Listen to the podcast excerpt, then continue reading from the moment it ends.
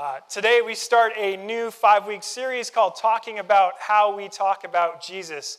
And in some respects, I get it. This series might be more offensive than some other series we've done uh, because it goes in the face of a mantra of our society. And we've talked about this a lot.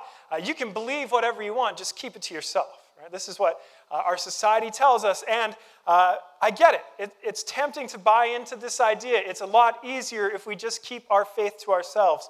Um, but when we do, uh, we've seriously missed the biblical vision for sharing our faith. And in a very real way, we've compromised the gospel. Because the gospel isn't just about salvation for an individual soul that they keep to themselves, but it is about what God has definitively done in and for the world. So we can't keep it to ourselves. And, and while we could talk about what we share when we talk about Jesus, that's not what we're doing. We're talking about how we share uh, what we talk about. Because uh, while it is important um, what we say, it is equally important, if not more important, uh, to understand how we say it. Because, yes, we want to be a community that shares truth, that proclaims truth. But we, we, we want to be a community who is right. But if, if we become a community that is wrong in the way that we are right, we will seriously compromise the truth that we so boldly want to proclaim. And so that is why we want to focus on the how. So, in this series, uh, our hope is that you would have a better sense of how to talk about Jesus and how God has equipped you to talk about Jesus. Because if you understand how, what you will share will be a byproduct. And there's no formula to this, because you're always encountering people with unique experiences and stories. And, and, and, God knows this. God knows the people He's placed in your life. God knows what they are and are not ready to hear. And God knows how He wants you to be used in their lives. Uh, we simply need to learn as a community how to join God in what He's already doing in people's lives. And of course, we hope as a result that you would begin to talk more about Jesus, but we don't want this to be out of some sense of obligation or duty or, or some sense of guilt. We want you to speak about Jesus with the people you love because you understand Christ's love for you and for them and for your coworkers and for the world. So take a deep breath with me. Evangelism. It's going to be okay. We'll get through this. Uh, today, we're going to dip into John's gospel, uh, John chapter 1, verses 43 through 51. Um, it involves three people. You have, you have Philip, Nathanael, and Jesus. And Philip invites Nathanael to come and meet Jesus, and he just says, Come and see. And this is the age old, tried and true way of, of building uh, the Christian community invitation. Come and see. Uh, and we're simply going to walk through this narrative and stop along the way and take in some of the sights. And uh, this morning, I don't have three points. Uh, and, and honestly, I don't want to give the wrong impression about evangelism by giving you a three point sermon. We cannot enter into someone's life with three points that we want to share. We have to enter into people's lives and be willing to, to know them and know their stories and dialogue with them. We have to be willing to, to meet them where they are and lay down our preloaded arguments. So let's get into John's gospel. If you open your Bibles, uh, John chapter 1, we're going to begin in verse 43. The next day, Jesus decided to go to Galilee he found Philip and said to him, Follow me. Now, Philip was from Bethsaida, the city of Andrew and Peter. Philip found Nathanael and said to him, We found him of whom Moses in the law and also the prophets wrote, Jesus of Nazareth, the son of Joseph. Uh, we don't get much about Philip's backstory. Uh, we know he's from Bethsaida. That's about it. But what we see in Philip is he's not only quick to begin following Jesus, he's also quick to begin following Jesus' example. Jesus invites him to follow him, and what does Philip go and do? He finds Nathanael invites him to follow Jesus too. Uh, we don't want to overlook a very simple principle at play here. Who does Philip go to? He goes to his friend, he goes to his sphere of influence the people he knows. God, He's placed all of us in a sphere of influence. Uh, he's placed all of us in people's lives, and He's placed us there intentionally um, for His purposes. And it would be an error to imagine uh, that He's not involved in the lives of the people that we know, and that He does not want us to somehow be involved in their lives.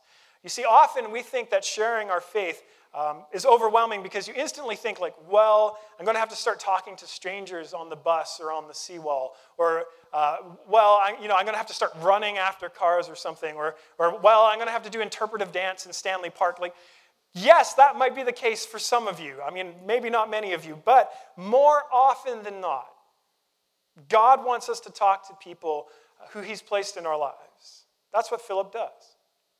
And we want to take note of what Philip shares. Uh, remember, both uh, Philip and Nathanael are, are they're Jewish.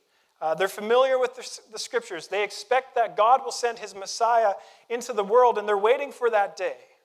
Uh, and, and so Philip says to Nathanael, Man, we, we found the guy. We found the Messiah. Jesus, the son of Joseph. You know, Jesus of Nazareth. He shares what he knows about Jesus. And he doesn't know much. The reformer John Calvin, he takes issue with Philip for this. He's, he writes, uh, How small Philip's faith was is clear because he cannot say four things about Christ without including two huge mistakes. He calls him the son of Joseph, and he incorrectly states that Nazareth is his native town. Now, I think Calvin's being a little bit of a stickler, uh, but that's what happens when you're a Calvinist. Uh, but uh, Calvin goes on to say something really important for all of us. He says, And yet, because Philip really wants to help his brother and make Christ known, God approves his earnestness and makes it successful. He foolishly calls Jesus the son of Joseph, and out of ignorance calls him a Nazarene, but all the same, he leads Nathanael to none other than the Son of God who was born in Bethlehem. All right, yes, Calvin is right. Uh, Jesus was born of the Virgin Mary, uh, and he's the Son of God. He was born in Bethlehem and then raised in Nazareth. These things are true. Uh, but Philip, he doesn't know these things yet. He will inve- eventually, but at this point of time, his knowledge about Jesus is limited and he doesn't get it all right. And we should find this comforting. Often we don't want to talk about Jesus because we don't think we know enough, or we don't think we'll know what to say, or we're afraid that we'll say something wrong. When I was in elementary school, they, they would announce the birthdays over the PA system like once a week or, or on the day of the person's birthday. They probably did this in your school too, right? And the principal would do this, and it was a, a noble thing. And, you know, the kids loved it. It was the moment to shine. You know, the booming voice would crackle through the PA system, you know, we wish a happy birthday to so and so. And every year, on October 10th, I would hear we would like to wish a very happy birthday to Alistair Bryan Stern. I hated it because I was born on October 8th. And, and this happened for three years, but my mom, for whatever reason, wrote down in the school records that I was born on October 10th. And the office would not believe me that I was born on a different day. And it took my mom three years to finally go in and, and, and fix the problem. Now, uh, because my mom got my birthday wrong, does that mean she didn't know me? Right? Like, if my mom even legitimately thought I was born on October 10th, and honestly, she has called me on October 10th several times, but if she legitimately thought I was born on October 10th, would she know me any less? Even if we get something wrong about Jesus, it doesn't mean you don't know him. Even if you know a little, you know en- enough. Your lack will never hinder God's work. The only thing that will hinder God working through you is if you refuse to open your mouth in fear of making a mistake. This isn't to say, though, that we shouldn't grow in our knowledge about Jesus, as Philip will go on to do, uh, but it is to say that we don't have to know it all. We don't have to have all the answers uh, in order to talk to other people about Jesus. Philip's testimony reminds us that God will use what you do know, and what you do know will be enough. Let's get into Nathanael's response then. Verse 46 Nathanael said to him, Can anything good come out of Nazareth? Can anything good come out of Nazareth? This is such a skeptic's response. Uh, Nathanael, he's, he's a skeptic. Uh, by any standards, um, Nazareth was insignificant. It was a small backwoods uh, town. Think Chetwynd, BC. Uh, most of you don't know where that is. It's in the north, uh, kind of by Alaska. And, and Nathanael, he thinks uh, if God is going to send his Messiah, he's going to appear in places that matter. It's going to be in Jerusalem and, in, the, in the temple. Uh, you know, if, if God's going to send someone important, he's going to show up, you know, in New York City, uh, you know, not in Chetwynd, BC. It's that sort of thing. You see, Nathanael cannot fathom something great or glorious in the familiar or what seems so common in the everyday life. He takes offense at Nazareth in the same way that many of us take offense at the idea of God walking in human flesh. The Messiah in Nazareth? You know, someone so good and holy from such an ordinary place? No way. He's skeptical. And a lot of us, we don't really know how to handle people's skepticism. You know, the moment someone says that they've read a book by Richard Dawkins, you freak out. You just don't know what to say to them.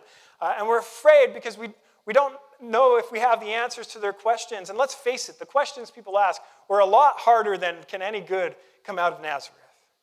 Uh, so we decide again to say nothing uh, rather, get in, rather than getting into a situation where we feel in over our heads. But how does Philip respond? He doesn't answer the question. He just says, Come and see. And it's actually really clever. Uh, Philip, first of all, he's still following Christ's example. Back in verse 39, Jesus said to his first followers, Come and you will see. Uh, Jesus knows, and Philip is convinced that an encounter will be more convincing than an argument. But what's clever is that Philip actually appeals to Nathanael's character. He appeals to his skepticism. You see, a skeptic, by definition, is someone who uh, doubts and questions all accepted opinions. But a true skeptic, at least the ones that I've met, are committed to inquiry and study. They just need to examine the evidence for themselves. Hence, Philip is essentially saying to Nathanael, Well, you're a skeptic. Come do the study, come do the inquiry, uh, come, come and see Jesus. See the evidence. And if you're here today, obviously you're a true skeptic you have questions, right? you might even have tough questions. Uh, but you're here and you're willing to find out for yourself, and we're really glad that you're here. But there's a risk that skepticism can become the end destination. Because you can begin to settle for the questioning or the arguments or the doubts rather than ever answering uh, the question is Jesus really who he said he was? Because he either was or he wasn't. And you can get stuck in the inquiry and you can completely miss out. Nathanael, he came so close to completely missing out on what God was doing in the world. Nobody likes FOMO. Know, Julia told me this term, FOMO, you know, the fear of, of missing out. You know, no one wants to stay home on a Saturday night and hear that they missed the party where, you know, Rick James showed up. Like, that, no one wants that to happen. None of you know who Rick James is? Seriously? Come on. James obviously knows who Rick James is. Um, no one wants that. But unfortunately, our skepticism can produce this sort of missing out all the time. Uh, but the true skeptic will even be skeptical of their stances. Nothing good can come out of Nazareth, but there is room in Nathanael's thought to say, well, maybe some good can. And so he goes with Philip to see Jesus for himself. You see, when we invite people to come and see, uh, we're not necessarily offering all the answers to their questions. It's an invitation for them to come search and discover and encounter Christ for themselves. And you're simply standing alongside them on the way. Which brings us to Nathanael going to see Jesus. Look at verse 47. Jesus saw Nathanael coming towards him and said of him, Behold, an Israelite, indeed in whom there is no deceit. Now, this, I think, seems like a little bit of an over the top greeting.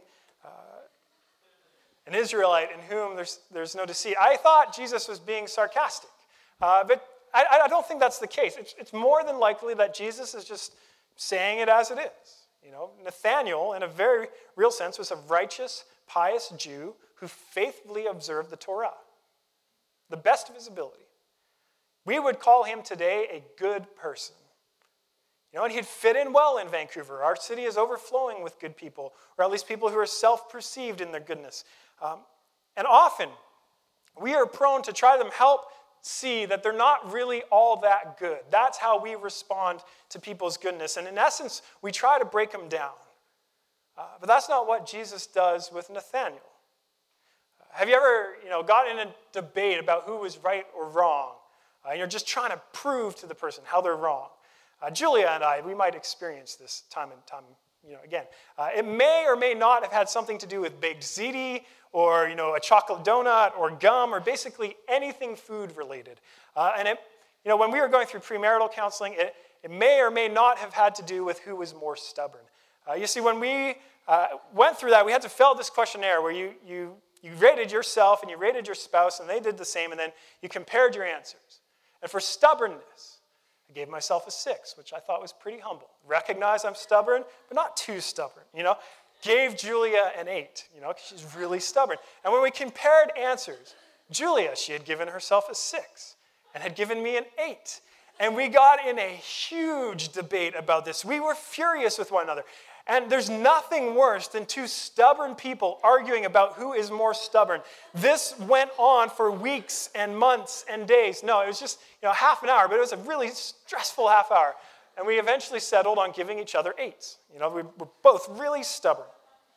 Now, trying to prove uh, who is better or worse got us nowhere relationally. Jesus meets Nathanael where he is before he tries to get him to where he needs to be. Uh, it's important for Nathanael to know Jesus and come to trust him rather than pushing prematurely to re- repentance and issues of sin. This is why Jesus, I think, in this scenario, doesn't start with challenging Nathanael's goodness or getting him to see the need for his forgiveness of sins. Don't get me wrong, over time, Philip will come to understand that Jesus is the Lamb of God who is slain for the sins of the world. He will come to see the power of Christ crucified and what that means, uh, and this will seriously challenge his notion of goodness. I just want you to see that that's not where Jesus starts with him. Look at verse 48. 48. Nathanael responds, How do you know me? Jesus answered him, before Philip called you, when you were under the fig tree, I saw you. Nathanael answered him, Rabbi, you are the Son of God. You are the King of Israel. Now, obviously, uh, Jesus didn't just see Nathanael in, in passing uh, in the, the, other day. You know, like this isn't just normal, you know, I saw you. Uh, this information, it wouldn't be stunning enough to compel the response. If I walked up to one of you and I said, you know, hey, the other day, I saw you at the bus stop on Georgia and Burrard and you were eating a taco. Uh, I doubt you'd be like, surely you are a prophet, and yes, Jesus is Lord. Uh, no, that, that sort of response wouldn't make sense to the ordinary information that I just shared. Uh, when Jesus says, I saw you, he's clearly revealing something to Nathanael that only Nathanael knows. Uh, and we don't know exactly what that meant to Nathanael, and I don't think we're supposed to know. That's not the point what we discover is that Jesus uses his supernatural knowledge in such a way to get to Nathanael's heart. He shows Nathanael that he knows him and he sees him so that Nathanael can know and see that Jesus is the Messiah. Now, if we're honest though, Nathanael, he, he was a Jew, but he, he was looking for the Messiah. He was receptive. The good people in Vancouver are not so receptive. They're, they're quite content in their goodness. They're not looking for God.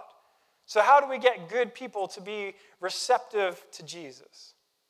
Well, they need to encounter Jesus. Because only Jesus has the power to get to their hearts and that they might move towards belief. But then we have to ask, well, how do we invite people to come see Jesus? Because Nathanael was meeting Jesus in person, and the only Jesus I know is a very pleasant Spanish man, but he's not the Messiah. You know, how, like, what are we inviting people to come and see? Well, we invite people to come and encounter Christ through the Word. Because Jesus, He was the Word made flesh, and the Scriptures are the Word written down and recorded. And it's through Scripture that Jesus continues to reveal Himself to people in the world. So we want to invite people into environments where they can hear the Scriptures preached, or they hear the Scriptures read, or they can come into an environment where the Scriptures are studied. Because Jesus cuts to the heart through Scripture. Look what the author of Hebrews says. The Word of God is living and active, sharper than any two edged sword, piercing to the division of soul and of spirit, of joints and of marrow, and discerning the thoughts and intentions of the heart. You see, I don't want you to trust in your own ability to convince someone that Jesus is really who he said he is. I want you to trust in the power that God has given to Scripture. That might mean then that you invite someone to come check out a Sunday service so that they can hear the word preached. Or if they're not really into coming to church, maybe you send them a link to a podcast so that they can listen to a sermon in the safety of their own home. I mean, maybe it means that you invite someone to our small groups, whether that's an upwards night where they can study the scriptures and meet other Christians who might help them see that this faith thing might be plausible in their own lives, or whether it's an outwards night and you appeal to them coming and seeing uh, the word lived out by serving the poor and caring for the marginalized. You might invite them to a small group event. You might uh, just invite them to meet up and chat over a coffee and be straight up about your intentions. I want to meet up with you and talk about Jesus. You'll be surprised. They'll either say no or yes, but people will often be receptive to that sort of conversation. Just don't have a weird agenda. Be honest about what you're doing. Uh, you could even just start out by buying a friend a simple book that helps all this stuff become simple, like uh, Basic Christianity by John Stott. Great book. I wish I read that book 20 years ago. But, and this is important, the point of all of this is not to become Bible thumpers. Uh, the point isn't to try to shove Scripture down someone's throat unwillingly. Uh, the point is to compassionately invite someone into an environment where they might uh, encounter Christ and to persist in a welcoming invitation, but never to push it beyond the point of damaging the relationship. And a surefire way that people are going to encounter Jesus is through the scriptures. Our job is to extend the invitation, and after that, it's Christ's job to reveal himself to people. Uh, but in addition, uh, to invite in people into environments where they can hear the word, uh, we should also earnestly desire that Jesus empower his church to prophesy. Now, that might have just taken you off guard. You were tracking with me until I got all weird and started talking about the need to prophesy. But hear me out. Why do I say that as a church we need the gift of prophecy? Uh, what takes Nathanael from a place of, of questioning or disbelief to a place of saying that Jesus is the Son of God? Jesus speaks supernaturally to him, to his heart, in a way that defies natural knowledge. He prophesies. Look at what Paul writes in 1 Corinthians 14:1. Pursue love and earnestly desire the spiritual gifts. What Paul means by that is anytime we want a gift, it can never be for the sake of the gift. It must be for the sake of love, which means building up the common good. That you want the gift not for yourself, but for others. So Paul says, pursue love and earnestly desire the spiritual gifts, especially, underline that, especially that you may prophesy. And if we're honest, that's not high up on our earnest desires. I earnestly desire Chipotle.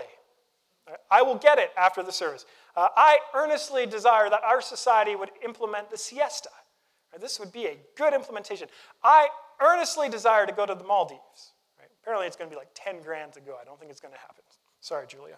Uh, but look what Paul goes on to say. Like, why should we earnestly desire prophecy? Why should this be high up on our desires? Why should we want to prophesy over eating Chipotle? Uh, verses 23 through 24 in that same chapter of Corinthians goes, If therefore the whole church comes together. So, Paul, he's talking about a public gathering. And all speak in tongues, and outsiders or unbelievers enter. Will they not say that you are out of your minds?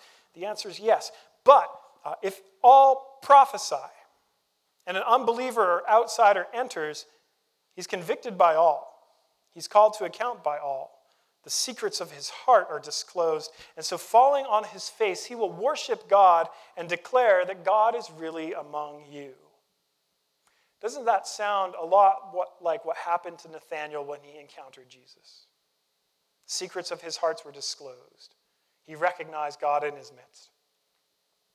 You see, prophecy isn't just uh, foretelling of the future. It is in some instances. But more often than not, in the, in the prophets, what they're doing is speaking truth and calling Israel back to relationship with God.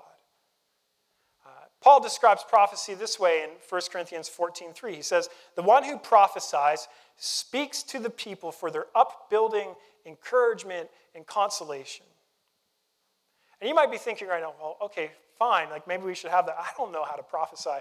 Yeah, I don't know how to either exactly. And uh, the Bible doesn't exactly give us you know, steps, like a how to manual of how to conjure up some prophecy for your community. It just says that we earnestly desire it, which means we pray. We ask God to impart this gift to us when we gather together on a community, whether that's Sundays or in small groups. We ask God to impart this gift through His Spirit into each of our conversations with people about Jesus. We pray that God, uh, by the power of His Spirit in us, would speak through us in such a way that people are built up, encouraged, or consoled. We pray that He would take what we say and make it specific in people's lives in such a way that the secrets of their hearts are disclosed before Him. We pray that God would work beyond our natural knowledge and impart His super, supernatural knowledge through us. And we, we may or may not be aware of that happening, but we pray either way.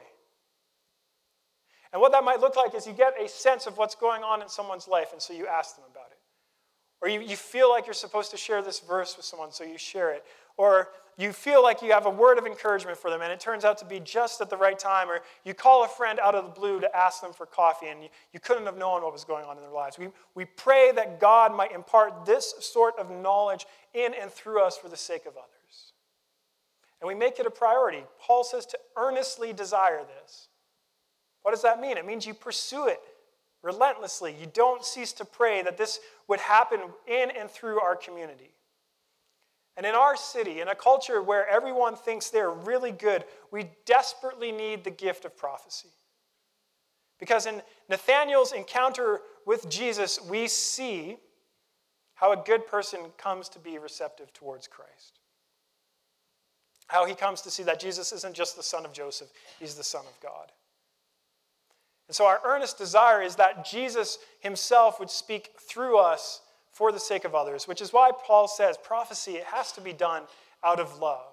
Prophecy can never be the end. The gift can never be about the person prophesying. It's always just one of the ways in which God leads people to himself.